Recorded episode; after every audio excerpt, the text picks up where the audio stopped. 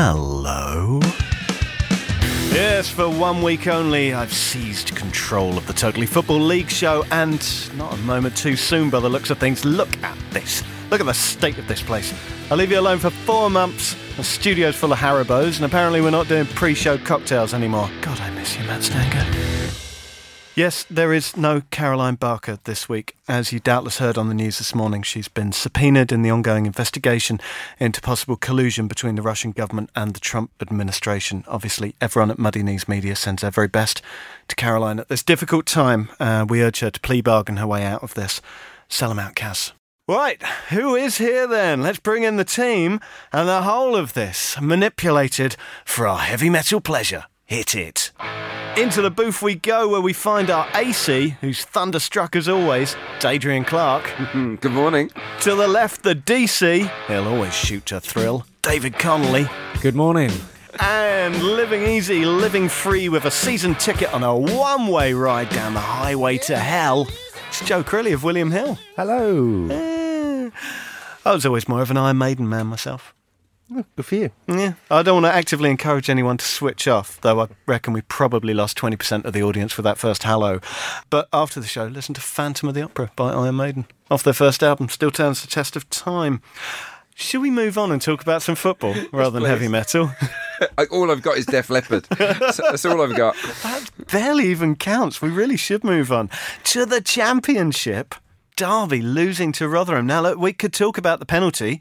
We could talk about the Tom Lawrence dismissal. Uh, we could talk about Frank Lampard getting sent off. But stop. Miller's time. Let's talk about them because I remember when Rotherham were last in the second division, Clarkey, and it didn't go like this. No, it really didn't. No, they've come an awful long way since since a young AC uh, made one start on a on a doomed loan spell at Millmoor back in 1996.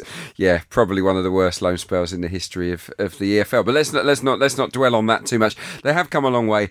And I tell you what, even though they've moved from Millmoor into into New New York Stadium, it's becoming a fortress, isn't it? I mean, the, the home form is is terrific, and they are they're just nasty to play against. They're not easy uh, opponents at all. They'll get in your face, they'll rough you up, and they will create carnage from crosses, from dead ball situations, from long throws. They're a little bit like Millwall, aren't they, Rotherham, in, in terms of they know their limitations, they play to their strengths, and there is absolutely nothing wrong with that. And and and from what I gather, they bullied Derby, and, and they won't be the first team that are bullied by Rotherham this year. Yeah, they've got that big lad up front, uh, Michael Smith, big Geordie lad, breed 'em tough on Wallsend. Um, they were really just smashing into Derby. And David, this is something I think we've seen over the course of the season. Derby desperately sort of trying to play the game at their own tempo, playing out the back. But teams like Rotherham, you know, if they're up for it, and they were up for it, they can get at them. Absolutely, and I think also what they have at the back is Richard Wood, who who I know. I did a, a course of Richard. He's a great lad, obviously pivotal in terms of them going up. And look, they don't score many goals, so they've they basically nick a couple, and that puts an awful lot of pressure on your defence. And at the minute, it's coping. You know, I guess long term for them, it might be are they going to score enough goals, beating Mill by the odd goal, Ipswich as well. Two teams not in great form, so I think although they're doing well, I think they will have tougher times to follow. Contrast that obviously with Derby, who, who I have seen against uh, live against the likes of Millwall, who, who who did rough them up. They try to play the right way or a way. It doesn't mean it's the right way, but against certain teams, they have found it tough. And um, I think Frank's changed a little bit in terms of when you look at him on the sideline. In in some games, I've seen him and and he's been very quiet and say teams are, are wasting time at Millwall, for example. The ball was out an awful lot, and and because he's new to it, you think a more experienced manager might be getting onto the fourth official like they're wasting time. And I just think Frank has, has learned from that and he's trying to get into four officials now. Whether he's overstepped the mark a little bit here, I don't know. But I just wonder whether he's, you know, realises nice guy doesn't always come come first. Maybe sometimes they do come second or. or Clarky, is, is this what's happened? Is it? Do, do you reckon he's trying to sort of show I'm manager now, a bit of passion, getting the four officials here, and he's gone too far? Maybe it could be that he's just getting stressed out, and we know that being a manager will drive you to distraction, don't you? He's probably not getting a, a lot of sleep at the moment. He's probably it, little things are beginning to get to him. I'm sure it's not easy. It's an all-consuming job. He's gone from being a player, from being a senior player, he's gone to being a pundit, very good pundit, but that's easy. That's what we do. I mean, that's. I mean, you're not going to lose any sleep being a pundit, but it's now 24/7 you know his wife's having a baby. It's it's a stressful period for for him and the family. And yeah maybe maybe it, it, it, just pushed him over the edge at the weekend.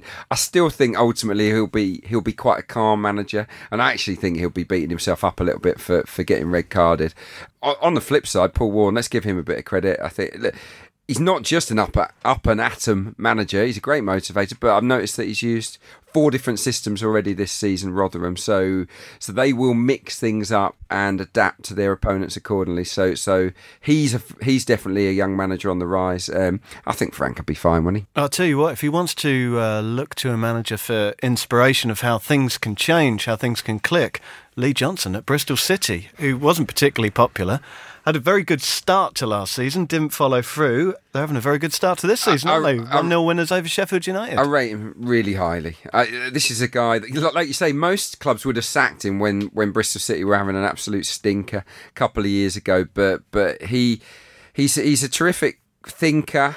He's adaptable, isn't he? I, I've always liked his bravery. He will just rip things up and start again if it's not working, or in pursuit of a victory, he he won't worry about making three changes, changes the system, boom. In this particular win over Sheffield United, on the back of beating Blackburn 4 1, he changed it to 3 5 2, which I don't think went down particularly well with the supporters. And and during the game, even though it was working all right, he then changed it again to 4-4-2 and it got them the goal uh, towards the end of the game. So so well done to, to Lee Johnson. There's a couple of other things um, that caught my eye. He said he changed the, the plans over the international break. Now, international breaks are weird for championship clubs because some of the players are away, but a lot aren't, and you don't know when to train, how many days to give off.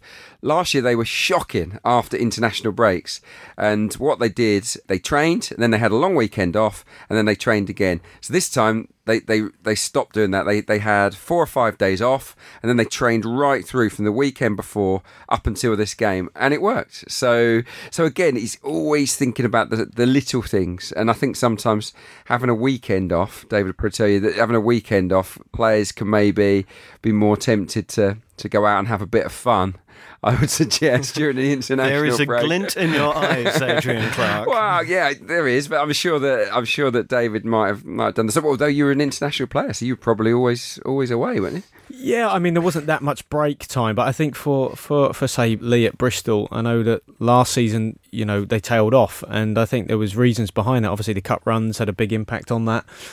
And actually, when there was opportunity to give the lads time away, they went away as a club and and uh, I'm not sure that was the right thing to do. If you ask a lot of players, when when you're with your teammates 24 7 on a long season, actually, you might just want some time away from them. And I don't think that's a bad thing. So Lee is always, I think, he's constantly evolving his managerial style and learning, as you have to. Yeah, they did change at the weekend. Diédhiou was back, who's massive for them. To sell, I think it was 27, 28 million and only spend around seven yeah. or eight and bring in loanees. Obviously, Webster was a big signing to replace Flint. But other than that, you've got to say, uh, in terms of uh, using the market and the loan market, Kalas, for example, you know, he's done it really, really well. Mm. Terrific signing, Kalas. On that, spending too much time in one of those pockets there is breaking news. They they've decided not to go home after Tuesday night's game against West Bromwich Albion. So they're travelling to West Brom, which isn't a long journey really from Bristol to, to the West Midlands, but they're going to stay over and then travel up north and, and, and train in the northwest at the Cliff ahead of Friday night's game. Uh, Wigan called it an NBA style road trip. So let's hope they're not they're not hating one another by the end of this road trip. Let's hope that they brought them closer together rather than further apart down at the bottom. Massive result for Reading. Um, do you know when Paul Clement's last league win as Reading manager was before Saturday? It was in April. I'll spare you the, the, the time wondering. Um, he hadn't won any of his past 13 away matches as uh, manager. In fact, his last win on the road was against Reading as a Swansea manager in the uh, uh in the League Cup in 2017. But there you go. Preston North End 2, Reading 3. And a lot of positives here, Clark. Here, a cracking second goal. The link up between Swift and Aluko is lovely. And then Bacuna does that thing that Bacuna does about once every 20 games, where he looks absolutely world class. 60 yard lung busting run in the 81st minute. Everything you could ever want from a midfielder. Don't be duped. Why doesn't this happen more often? Because he's not world class. he's, he's okay, isn't he, Bacuna? Takes a mean free kick, though. We mm. saw that, didn't we, uh, during his, his time at Aston Villa? But no, they needed this big time, didn't they? What a what a huge week it, it could be actually for, for Clement and for and for Reading because on the back of that, re- it's a terrific win, isn't it, at, at Preston? And uh, they got a couple of home games against Norwich and Hull to come. So you'd look at it and think, is this the week that, that saves him his job? Is this the week that Reading uh, get themselves into gear?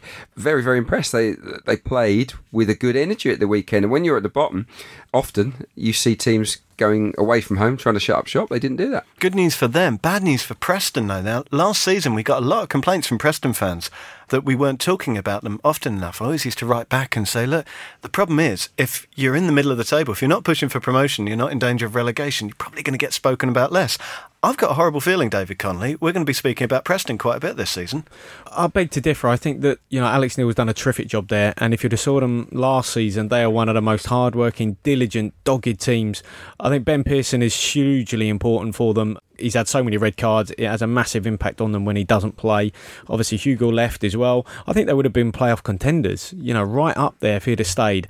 I just think he's he's always climbing a mountain there, Alex Neil, but he's done a great job. I just feel that uh, at some point Reading had to had to make a turnaround. Look, he tried to play out and played a beautiful game last season, you know, following Jaap Stam. It didn't work. You saw at the start of this season, he's abandoned that and gone, you know what, don't worry about us playing out from the back and being beautiful. We need to get results. Finally, they've got one when it looked like they were never going to get a good result. And I'm sure now, give them that little bit of confidence. Going away from home to Deepdale and coming away three points, that is a massive, look, they'll be back on the bus afterwards thrilled, delighted with that. And they've got talented boys. They really have the likes of Swift Aluko. They're they're coveted players. Mm. So you know they. I feel they've got enough within their ranks. Just defensively, they've had so many different partnerships at the back. He just can't get it right. And um, O'Shea's come in. He's at the back uh, on the bench. McShane as well on the bench. It, he just can't get that solidity, which I think is really important for them. All right. Brentford, Brentford, second in the table, 2 0 victors against Wigan. And the first goal they scored at the weekend, it's, uh, did you say it was like mm-hmm. three quick fire first time passes and then a first time finish? They are race tuned. Yeah, Benrahma, it was, wasn't it, that made the goal? He's come in for, for Canos at the moment. And yeah, they've, they've got so much talent in forward areas, haven't they, Brentford? Got some stats for you. Love a stat. Neal Maupay, okay? This is the best tap-in merchant in world football at the moment. Maupay, seven goals, three assists, fantastic. Sixteen of his eighteen shots so far this season have been on target. That's because most of them have been from sort of eight yards or or under. And wait for this: fifty-eight minutes per goal so wow. far this season. Head and shoulders blows the rest of the championship out of the water. So, I mean, you saw you've seen a lot of him, David. I mean, you were a striker, uh, you know, some repute. So he, he knows how to be in the right place. Yeah. This boy, doesn't he? David, you were you were actually there, weren't you? Because you're the scout for Bristol City. That's so, right, what, yep. what do you make of this Neo Lineker? um, well, funnily enough, I think he should have well over double figures because all the games I've seen, he's missed so many one on ones. I mean, they dominate the ball really well. They find him ever so well. And prior to to the winger receiving that pass, you didn't actually see all the good work Josh McEachran done.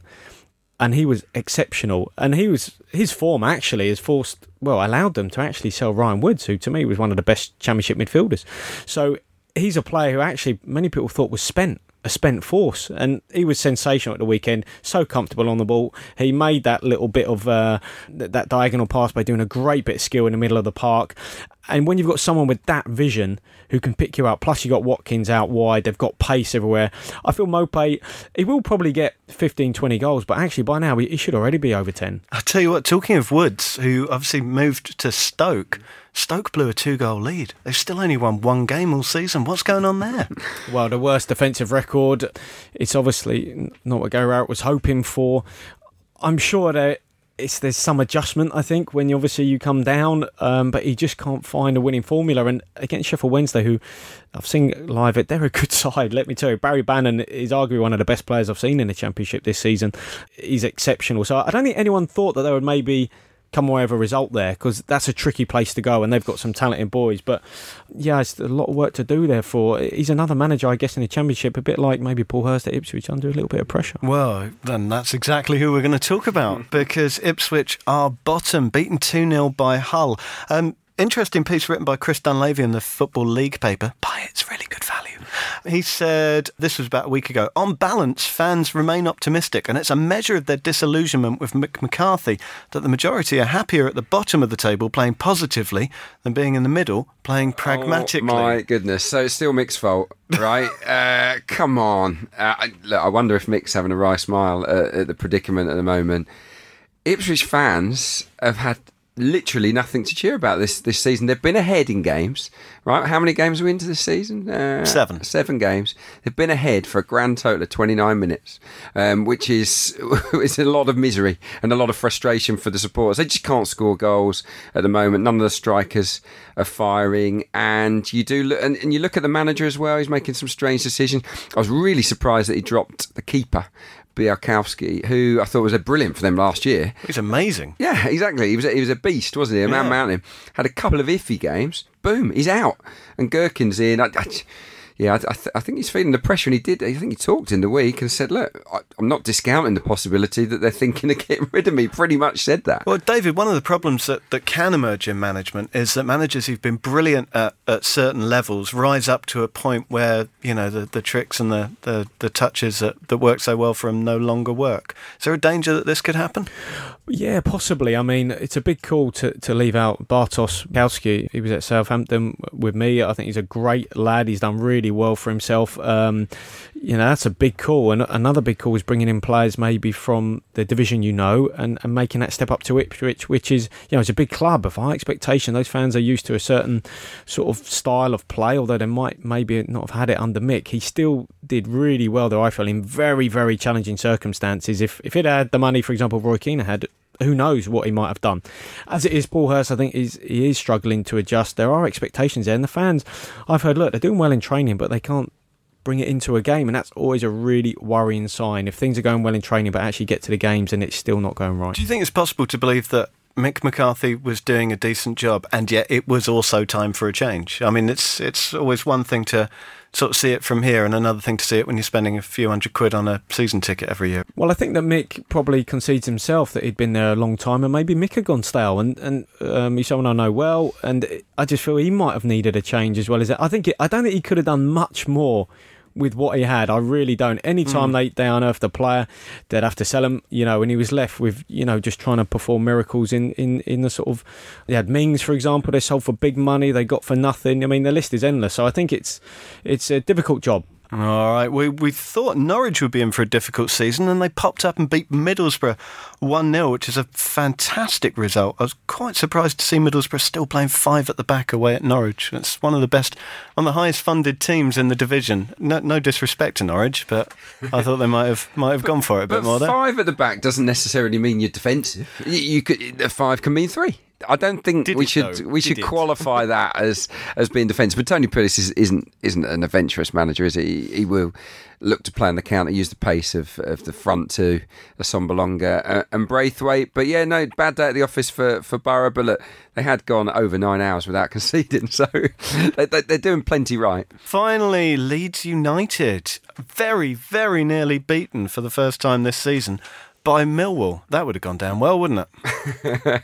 yeah, I, I, saw it was a, a, long throw from Ryan Leonard, somebody that we uh, would, would, would know and admire from his Southend days. He has got some throwing in Ryan Leonard. Um, didn't work out well, hasn't really worked out for him at Sheff, Sheff United. He's at Millwall. They came very close to causing a big upset against a depleted Leeds team. Uh, great goal, though, I thought, from Jack Harrison, who's a, a name to look out for, I think. All right, let's wrap up with Joey Crilliam from William Hilliam. Joe? I've not heard that name in a while. so I've missed it. Vintage retro episode. Um, let's look back at some of the stuff we've discussed. Brentford and their odds to win outright promotion. Yeah, believe it or not, Brentford have actually leapfrogged Leeds in the betting. What? Uh, so Brentford are now favourites to what? win the title at seven to two, with Leeds nine to two. Uh, and if you go to the promotion, they're obviously the two favourites uh, to gain promotion. Uh, but Brentford eleven to eight, Leeds six to four. I'm stunned at that. Uh, the hipsters in charge over at William Hill. I mean, this is.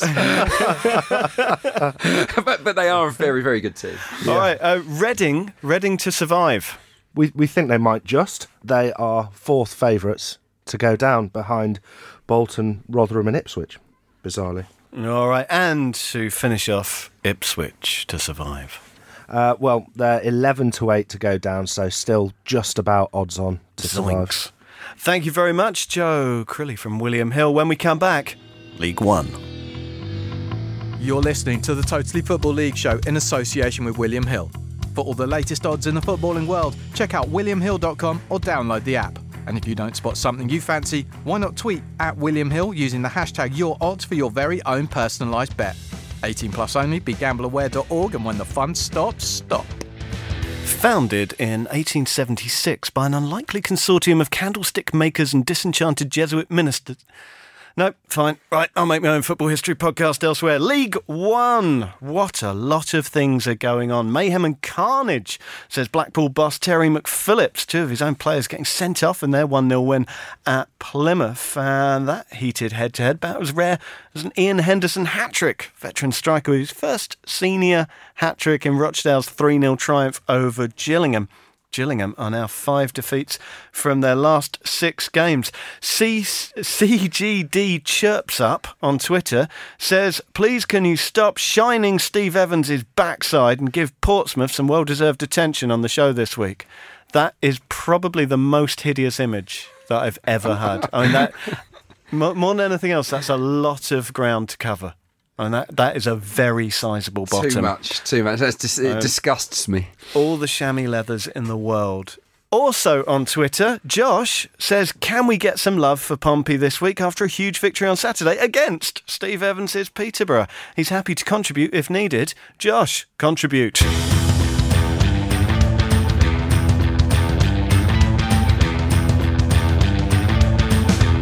So, Josh, last season under Kenny Jackett, Portsmouth kind of nondescript, never really threatening very much. This season, totally different story. What's changed? I- I'd, have to say the summer recruitment. I mean, we went about our business very quietly, and we brought in players who some of them aren't that appealing on paper, but they're solid, experienced players who have sort of let our flair players release the shackles. So you've got McGiver in goal, who couldn't get ahead of Dean Henderson at Shrewsbury, but has made a huge difference. Tom Naylor from Burton, absolutely brilliant so far in midfield. And it releases the likes of Jamal Lowe, who, in my opinion, is a championship winger, even potentially Premier League winger in the waiting. Just gives him that much more freedom. And Ronan Curtis has been an absolute steal from Ireland so far. behind the scenes, I mean, it's obviously so much trouble over the past ten years. But does it feel does it feel calmer now? Does it feel like there's a foundation that everyone can build on? Yeah, absolutely. I mean, the Eisners have come in and everything that they've done has been positive. There's not really much negativity around the club anymore, which is in itself is refreshing. But you very much get the sense that the club is on its way back. It's now back on its feet, and every every time you go to Fratton Park now, there is a buzz and there's no negativity. So yeah, it's, it's really positive down there at the moment. Terrific away following as well. I noticed uh, at London Road, Josh, two thousand five hundred and thirteen away fans. That that I think tells us that that you guys are really behind Kenny Jackett and the boys. Um, what's the end goal here? Is it is it back to the Premier League, or would you be satisfied as supporters if you just got yourself back in the Championship? I think now, now we're back on a stable footing. I think that ultimately the championship is the goal. Uh, there's a lot that would love to see us back in the Premier League, but we know where we've been before. You don't want to make that mistake again, spending too much money to get there. If we went up this year, which if you asked us at the start of the season, I guarantee you the majority of Pompey fans, if you'd said playoffs, would have been absolutely delighted. But uh, no one would have expected this start at all. But the championship is really something that we would love to be back, where we would love to be back. What do you make of the call to replace Pitman with Ollie Hawkins? I mean, it's a bold one. Um, the good thing about Kenny Jackett is that he's he makes these decisions. He's quite ruthless, despite not seeming as though he's a ruthless character. He he makes his decisions, and when you've got someone of Brad Pitman's quality, 25 goals on the bench, there are a few fans around you that do scratch their heads. That you can hear them moaning about it. Especially Ollie Hawkins isn't the most clinical striker, but the way he started the season is is a new man. He's last season for a big guy he wasn't really strong enough he he didn't put himself about a bit but this season it's him up front that has allowed the likes of Jamal and Ronan Curtis to really step up their game and score goals because it, it at the end of the day if Hawkins isn't cutting it you've got Pitman to come off the bench but it's uh, it is a strange decision but it's certainly paid off so far Josh, no team in the division has conceded fewer than Portsmouth. Only one team scored more than Portsmouth. You're still unbeaten eight games in. You're going up, aren't you? I don't want to count my chickens too early. um, we let, let's hope so. Let's hope so. I mean, there's a long, long way to go yet, but it's it's all started fantastically. And if we can keep together some of our key players like Jamal Lowe, Matt Clark, who in my opinion is probably the best centre half in the league, we keep them in January, then there's no reason as to why we can't be in the championship next season. All right, well, best of luck for the rest of the campaign. That's Josh Sweetman there, and you can get your team on the show too by sending us a tweet at The Totally Show. On Spotify, smart speaker, and podcast platforms everywhere, this is the Totally Football League show from Muddy Knees Media. All right, well, let's talk about that game then. Peterborough 1, Portsmouth 2. David, what a result. Yeah, fantastic. You know, I don't think many people, although Pompey are in terrific form to to go to Posh and come away with a victory was was an amazing result. Obviously, Ollie Hawkins off the mark, finally gets a goal. He's in there instead of the hitman pitman. So big call then. Great to see Kenny Jackett doing well, former youth team manager. He's gone in and, and really taken that club on from where Paul Cook left it. Uh, he's got front three in really good form. Obviously, Hawkins, Jamal Lowe, they signed from Hampton and Richmond, who's who's found his level. He looks like he's he's sparkling. He's coming to life. They've got a really good back four. A goalkeeper who's come in and done excellently. They've got Matt Clark at the back. They're just a club that is obviously going places and um, brilliant result away from home. What is it about Kenny Jackett? Because I mean, obviously there have been missteps, Rotherham being being one, but you hear so much about him and the effect he has on players. What's it like to work under him? Yeah, he's very exacting. He doesn't he doesn't hold any prisoners, you know, and he has really high standards. So you, you kind of got to go with him on that and buy into what he's doing. And he's not afraid to make tough calls. As I said, you know, he's he's brought in Hawkins instead of instead of Pitman, and you know, Brett Pitman scored a lot of goals for him and was excellent for them last season. But you know, that's the way he wants to go, and he gets a lot out of what he has. And look, he hasn't had a huge amount of money to spend there, um, and he's just fashioning a really good a, a team in the image of himself. Really good workmanlike. They work really hard for each other. And look, if you get the fans behind you down there, you've got a real chance. Over at Peterborough, Clarkey, quite the influx of players in in the summer. I mean let's not be around the bush. They should be favourites to go up, shouldn't they? Well, with the firepower that they've got, I think they they will be there or thereabouts, won't they? they are going to have to be. They probably need to shore up a little bit at the back. They're, they're leaking a few goals, aren't they? But but when you've got a front two in the shape of Matt Godden and Jason Cummings, who've, who've scored 13 goals between them, then you know that you're you're gonna you're in a pretty good place because you've got that firepower to hurt teams on the break. So much pace going forward, Peterborough. Let's have a look at everything else that happened then. Wimbledon beaten 3 2 at home by Scunthorpe. David, should Wimbledon be worried? They'd started all right, but that's not a good result, is it? No, I mean, the home form's been disappointing. Um, I don't know if you saw some of the goals, but the first one, the ball's gone straight over Tom King in goal. I do have worries about their goalkeeping situation. I think they really missed George Long, who's was on loan from Sheffield United, now gone to Hull. I hope Neal can turn it around. He's lost a lot of goals out of his team in Lyle Taylor, for example. I don't think they've quite replaced them. And obviously, at both ends now, you're looking at replacements for two really big players, and I don't think they've quite got them in a minute. Clarkey, Burton beat Sunderland again. yeah, we know what Sunderland are like. They fold up like cheap deck chair, don't they? Or don't they? Well, well, this season it's been completely different, hasn't it? Under Jack Ross, it's been all about the poor starts and the strong finishes. And I think it was probably a matter of time before it caught up with them. Another really lame start to the game. They fall two goals behind this time and they can't retrieve it. I, I think Sunderland are going to be all right, but look, I don't know whether they need to change their warm up, their pre match meal, just something in regards to their preparation for games because they are terrible in the first 20, 25 minutes. Beyond that, they've been outstanding. So, yeah, Sunderland, they, they were favourites at the start of the season. I, I labelled them weak favourites. I stand by that. But uh, but having seen them a, a, few times already, I think they'll be there or thereabouts for sure. Pre-match music, and they need ACDC, not Sigur Rós or whatever the hell they're doing. Um, you've got good things to say about Coventry, haven't you? And no wonder, because they beat Barnsley 1 0. Big time, yeah. I was there for the um, the Checkatrade game against Arsenal, and they played a B team. And, and they didn't really impress in that game. But I did get the chance to speak to Michael Doyle, who's still their main player. Really, he's 37 years of age, a proper old pro, and he was he was full of praise for the young players at the club. Um, Tom Bayliss, this this kid is really outstanding. He he can play anywhere in attacking midfield or central midfield. You've got Jordan Shipley, who's excellent. Jordan Willis, who scored at the weekend at the back. A lot to like about Coventry. We've also got a superb keeper for League One level. I think Lee Burge, who was, who was brilliant last year, is going to be a key man for them this year They were always going to beat Barnsley. Haven't lost at home to them in 95 years. So I think it, was it was probably not really worth uh, Barnsley turning up for that one. But no, I, I think Coventry City, even though they're sitting mid-table at the moment, are going to to climb the table, especially when Maxime Biamou comes back and when he, he can form a partnership potentially with uh, Jonson Clarke Harris or, or the new guy Conor Chaplin who came from Pompey. David Plymouth making their traditional slow start to the season, beaten at home by Blackpool, but that's really not the story because I had two players sent off for, for fighting each other. Have you ever come across that as a player? Um, no, not not in um, not in in matches. No, uh, obviously there have been a few, haven't they? Highly publicised, for example, Bowyer and Dyer, for example. But no, not not myself. Uh, I fear for Plymouth because they've, you know, gone from having a terrific season last season to this one uh, having a dreadful start, and I just wonder if they can pull themselves out for it, out of it.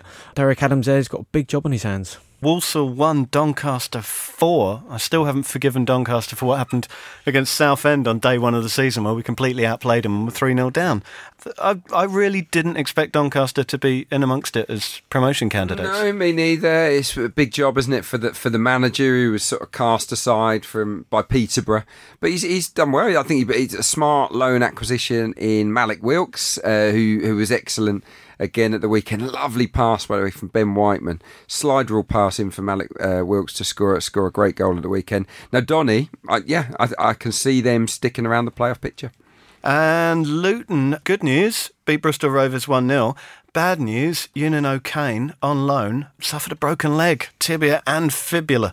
I'm no doctor, but I know that's not good. Terrible for him, and uh, I think that's a, a big result for Luton. Nathan Jones, you know, had a terrific season last season. Found it a little bit tougher going so far, but uh, I think it's a coach and a manager with big ambitions, and I'm sure they'll pick up now. Luton.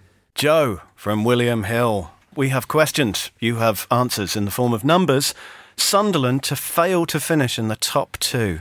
So they're still just a shade of odds on to finish in the top two, but they are even money to miss out on the top two. But despite that, they are still the favourites to win the league at 8 to 15. So basically, you're hedging on everything, aren't you? Like yes. Literally anything much. could happen. Where are Portsmouth going to end up? If you if you look at the odds for promotion, they are third favourites. So still, the, the, the two teams that we were bigging up right at the start of the season, Sunderland and Barnsley, are still odds on for promotion. Portsmouth are third favourites at five to four, with Peterborough eleven to four fourth. What about a funky double header between Leeds and Portsmouth, both to win their respective leagues? Of course, they're both unbeaten, and it is 26 and a half to 1. So, uh, quite a big price there. And if you were so inclined to want just the promotion double, it's 9 to 2. Seems far safer. When we come back, League Two. In the latest edition of the Bradley Wiggins podcast by Eurosport, Sir Brad and the team discuss Simon Yates' historic victory in La Vuelta a España, making a clean sweep for Britain in the Grand Tours. Had he gone to Sky back when you know he got there in the Tour, yeah. I don't think he would have won the Vuelta. Nah, I don't think. I yeah, think a few like years a ago, sliding yeah. doors moment, whether his career would have gone this path where he just fell into the kind of yeah. I don't think working. he would have. Yeah, I think it'd have been just made into like Kwiato is now. Yeah. You know, just one of those guys that pulls super hard on the front. So by nature of the fact that Sky wouldn't take Adam on as well they, they come as one package. That he, uh, you know, has ended up having a great team, found a great team, and won a Grand Tour at 26. That's the Bradley Wiggins podcast by Eurosport. Search for it wherever you get your podcasts and subscribe now. Welcome to League Two, the home of the goals. Yeovil Town, shock of the day in the whole EFL, winning 6 0 at second place Newport after someone someone was gushing about Newport. It's a whole show, all of you last week. I'm so glad that so much has changed, but the curse of the Totally Football League show remains. It was mainly Sam and Caroline, I think, if I remember rightly. Blame them because one is in a Washington DC prison, and the other, where is Sam? Well, he's eating fancy yeah. Italian breakfast. He's having a lovely time, and he bless him. Anyway, uh, elsewhere, Harry Kewell, first point for Notts County, 3 all with Stevenage, uh, 2 uh, 0 to the Creepy Crawley over Morecambe, and Colchester are back on it with a 3 0 win over Cambridge. But let's talk about Newport and, and Yeovil. Newport nil, Yeovil 6. I would say that nobody in the country predicted this scoreline. No, you, you just you wouldn't have. I mean, Newport have been superb at home. Rodney Parade is not. It's never easy to go there. Um, but Yeovil just just destroyed them, didn't they? And they destroyed them, I think, because they're playing with confidence. And and when you've been behind for one minute in the entire season. And that's still the case. I've used that stat on this pod before. It still stands. They've been behind for one minute. It gives you a spring in your step. And they've got some really quick players, haven't they? They're really, really lining up front. I think Jordan Green has been a uh, well, he's on fire at the moment for them. So no, it's onwards and upwards. Darren Way has, has struck on a good formula at Yeovil.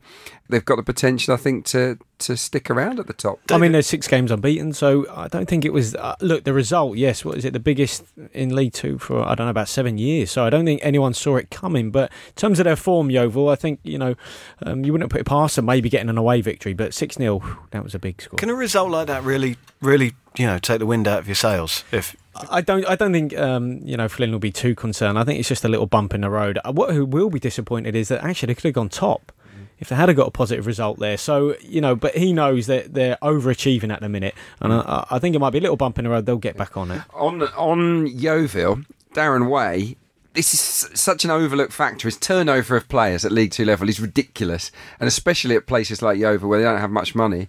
I did look at their last game of last season, and the players that started in this one. Only three survivors. So he's he's revamped his team, started again. So for them to to go to a really difficult away ground and literally obliterate them with a new team so early in the campaign, very impressed. All right. Also impressive, uh, Tranmere Rovers with a 2 0 win over Carlisle, whose fortunes haven't got any better in the post Keith Curle era. Tranmere Rovers, so many teams we see bounce up from non league and get promoted straight away. Are they in with a chance? Well, when you've got a striker like James Norwood, top goal scorer in League Two, then you've always got a chance because he's on seven already. I would hazard a guess, that providing he stays fit, he will he will end on between 20 and 30, which I think in itself, just his presence alone would would put them around mid-table. They've just got to make sure that they're tight tight enough at the back. The goalkeeper was the hero of the hour here, wasn't he? He, he saved the penalty at nil nil. I think with only 15 minutes left to play, and then Tranmere went on and, and scored a couple of goals, and, and neither of those goals were scored by Norwood. So no, I think Tranmere they're not caught the eye as such so far. They've not made too many headlines, but nice and steady, and I think they're doing fine. All right, Grimsby nil, Oldham three. Someone on this show was talking up Grimsby the other day, and someone was talking down Oldham. I can see your naughty faces, Joe Crilly and uh, Adrian Clarke. Well, Clarky, let's go with Oldham first of all. You mm. said they were not very good. Turns out they're all right.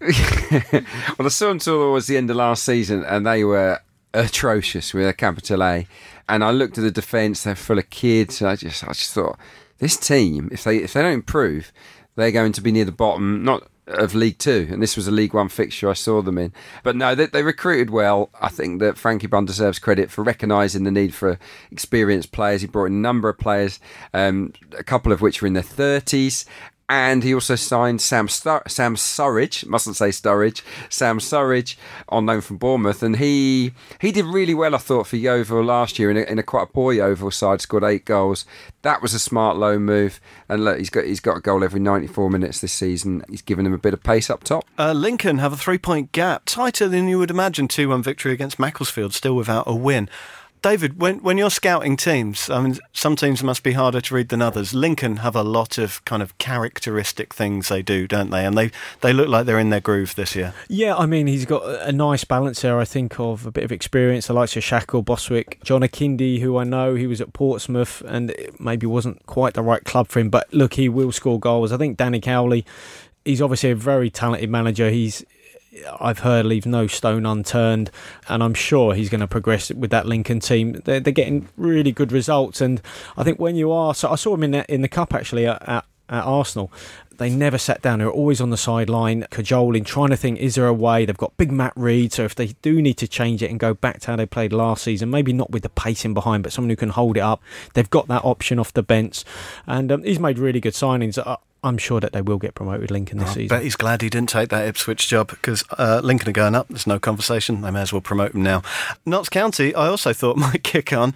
Not so much. Still very much 92nd in the Football League, but a 3 all draw and a first point for Harry Kewell. Clarky, we know all about Harry Kewell. He mm. wants his teams to play in a certain way. It can take a while. Based on what happened last season, mm. to get them going. How long is it going to take here, and how long has he got? Wow, how, how long has he got? Well, he's just in the job. I mean, this is his first home game in you officially in charge. Like, I know, I know, I do. Um, no, he'll make them better to watch. I think they were quite an uh, efficient team under Kevin Nolan. Obviously, a, a good team, a strong team, but no, they'll, they'll, play better football, more exciting stuff, more expansive. He's got to sort the defence out. I mean, defensively, they have been hopeless, haven't they, so far this season? So he's going to have to work and concentrate on, on, that end of the pitch if they're to climb the table. What he has got to do, which I think is really difficult, he's got players who are who are brought in and playing in a style under Kevin Nolan, which was very direct. If you saw them in the playoffs against Coventry, for example, they were very back to front, playing off second balls, never played out from the back. They tried to play to their strengths. Obviously, they had a front two and four instead, who didn't really have legs to get in behind, but get the ball wide, get it in the box. Traditional, you know, 4 4 2 to suddenly change, I think it's going to be difficult. And you see the results lost two, drawn one. I, think he's got to be careful with Harry Kewell in terms of it because look, he can't change the squad. Mm. He, he can't bring anyone else in. So, and those players are really well moulded in that Kevin Nolan way of playing. It's, it's going to be difficult. He has got to bore the players senseless. That's what he's got to do on the training pitch. It's drill after drill after drill of defensive work because when you've conceded, was it 24 goals in eight games? Then, then that is that's diabolical. They, they've got they've got to be spending mornings and afternoons working on that aspect of the game. Joe Crilly sounds like Notts County have got problems. Uh, surely they're down the promotion odds a bit now. Yeah, for the first time this season, their relegation odds are shorter than their odds for promotion. So they are now 10 to 1 uh, to go up, which puts them only above Cambridge, Cheltenham, Grimsby, Macclesfield, and Morecambe in the promotion betting, whereas they are now 6 to 1 for relegation. But uh, that well, I was going to say that that is quite a long price, but it's fifth favourites again, just behind those four that I mentioned yeah, before. 38 games left, they're only 11 off the playoffs. That's the optimism in me. Uh, Tranmere Rovers for promotion, could that happen? I mean, they're not a big price at all. 9 to 2 uh, for promotion, sitting just outside the playoffs at the moment. I can't see why that isn't a, a decent bet. All right, thank you, Joe Crilly from William Hill. Coming up next, obviously a huge, huge selection of Tuesday and Wednesday fixtures. But this weekend, Wigan against Bristol City.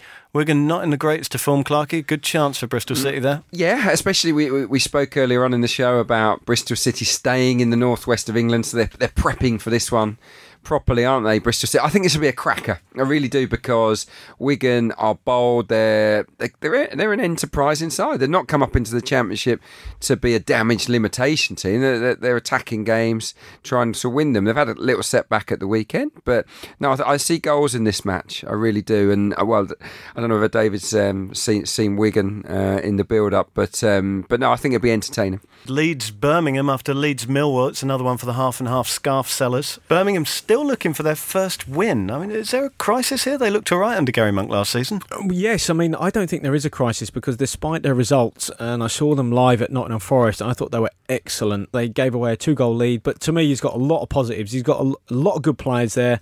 I don't think they're far away. They're, they're I think they're really close to just turning it around. Um, you know, Harlee Dean, Jota, Jutkiewicz up top, They've honestly they've got good players. They really have. I don't think they're far away from from getting the result that, that I think they actually merit. They should have won at Forest. They were a better side, and I, I just think that that would have kicked them on. I'll tell you what, there is absolutely no reason to believe that Birmingham without a victory will beat Leeds without a defeat, and yet that's exactly why I think it will happen. Derby Brentford looks a bit tasty too, as well. Big time, yeah. No, uh, Joseph, the Josephsoon Derby. Can we call it that? Probably not. no, it's it's a really interesting one, and I think it'd be a, a beautiful match to watch because Brentford are always glorious in terms of their style, and Derby are trying to play that way. Yeah, fascinating. I think the if Brentford can go to that stadium and win and win in style, then those odds that have made them favourites to, to win the title will be fully justified. All right. In League One, we have uh, Bradford. Four defeats in a row for them and they've got to go away to Doncaster. We've got Charlton against Plymouth. Can Plymouth get their first win at Charlton? Yeah, probably not. And uh, elsewhere, um, Southend face Fleetwood, which may not go too well given the way the season's been thus far. League Two, West Country battle. to Swindon count as West Country? Can we just just about yep. put that so, in their territory? Yeah. Um, Yeovil Swindon, how's that going to go?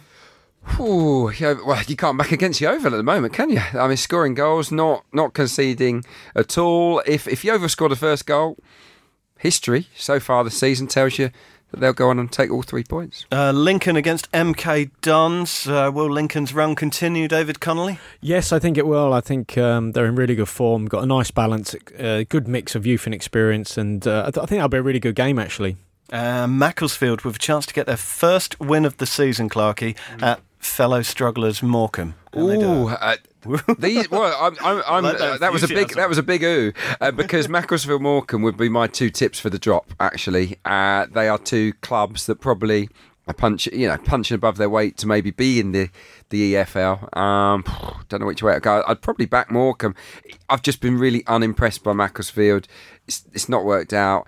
If ever a manager leaving was going to affect a team, I, I always felt it might be John Askey at Macclesfield, and, and they're just not the same without him. And finally, Clarkey, can Newport bounce back? They go away to Tranmere Rovers. Can they get over this? I don't think they will. No, I fancy Tranmere. I, th- I think that I'm not saying the bubble has burst at Newport County, but I do think that Tranmere are a really solid team, and you got to remember that they went up, and that and that gave them, I think, a lot of belief. Obviously, they lost their, their one of their main strikers, but no, I, I see a lot of good things at Tranmere, and I think they'll beat Newport. All right. Well, we end the show with the, the terribly sad news that uh, Bolton Wanderers defender Stephen Darby has been forced to retire from football after being diagnosed with motor neuron disease. Obviously, all the thoughts and best wishes of the Totally Football League show with him and his family now. Uh, Joe, Stephen Darby's been a, a fine player. Really awful, isn't it? It's it's terrible. It, it really is.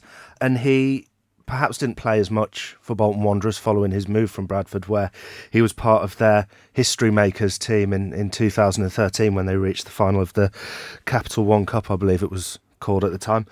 And I think Phil Parkinson says it says it best in in his statement today. He says the Bolton Wanderers fans didn't see the best of him due to limited first team uh, opportunities, but I can assure everyone he made a significant contribution in last year's survival. I think he was a leader off the pitch he set high standards in training, and and so it, it is incredibly sad. And and everybody at Bradford, even Phil Parkinson, who of course was his manager at Bradford, say that he was one of the key factors in the success that they had at Valley Parade. So it is incredibly sad news. Yeah.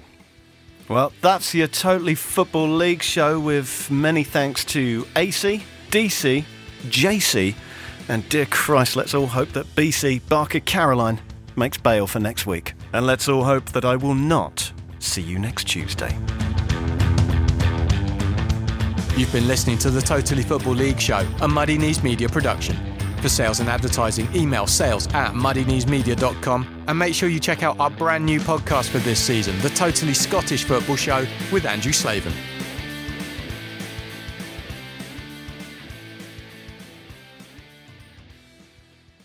Supporting your team can be a beautiful thing, but then come the injuries, the goal droughts, and the downright disastrous defeats. That's a little bit like life, really, and here at the Totally Football Show, we believe we should all support each other the way we support our team, through the good days and the bad. And that's why we're continuing to work with CALM, the Campaign Against Living Miserably, a charity dedicated to preventing male suicide. On average, 12 men take their own life every day in the UK, so that's your starting 11 and your manager every single day. And part of the problem is that many of us still feel uncomfortable talking about mental health and suicide, and this can often stop men from opening up and getting support when they need it the most. So if you're worried that someone close to you is having a tough time, check in with them and let them know that CALM is there. Every day from 5pm till midnight, CALM provide a free, confidential, and anonymous helpline and web chat for any man who needs support. Visit thecalmzone.net to find out more about CALM.